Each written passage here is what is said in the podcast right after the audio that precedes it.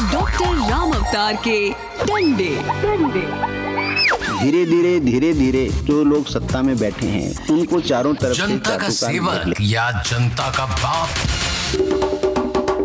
अंग्रेज़ों के टाइम की एक छोटी सी मैं आपको मद्रास की एक बात बताता हूँ।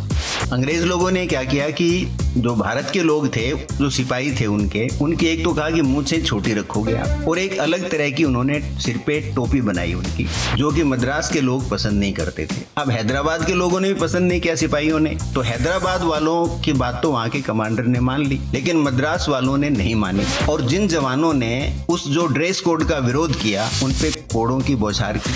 अब एक दिन सुबह सुबह जो वहाँ के जो जवान थे, उन्होंने अंग्रेज़ों पर जो वहाँ के इंग्लिश ऑफिसर्स थे, उनके ऊपर उन्होंने हमला किया और करीब सौ लोगों को मार दिया, जिनमें उनका वहाँ कमांडिंग ऑफिसर भी था।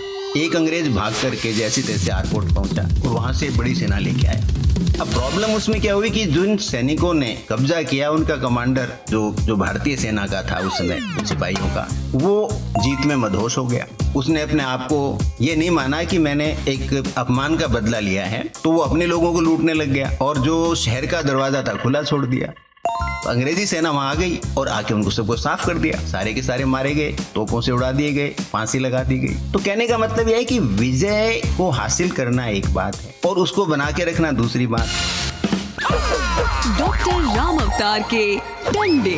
डंडे।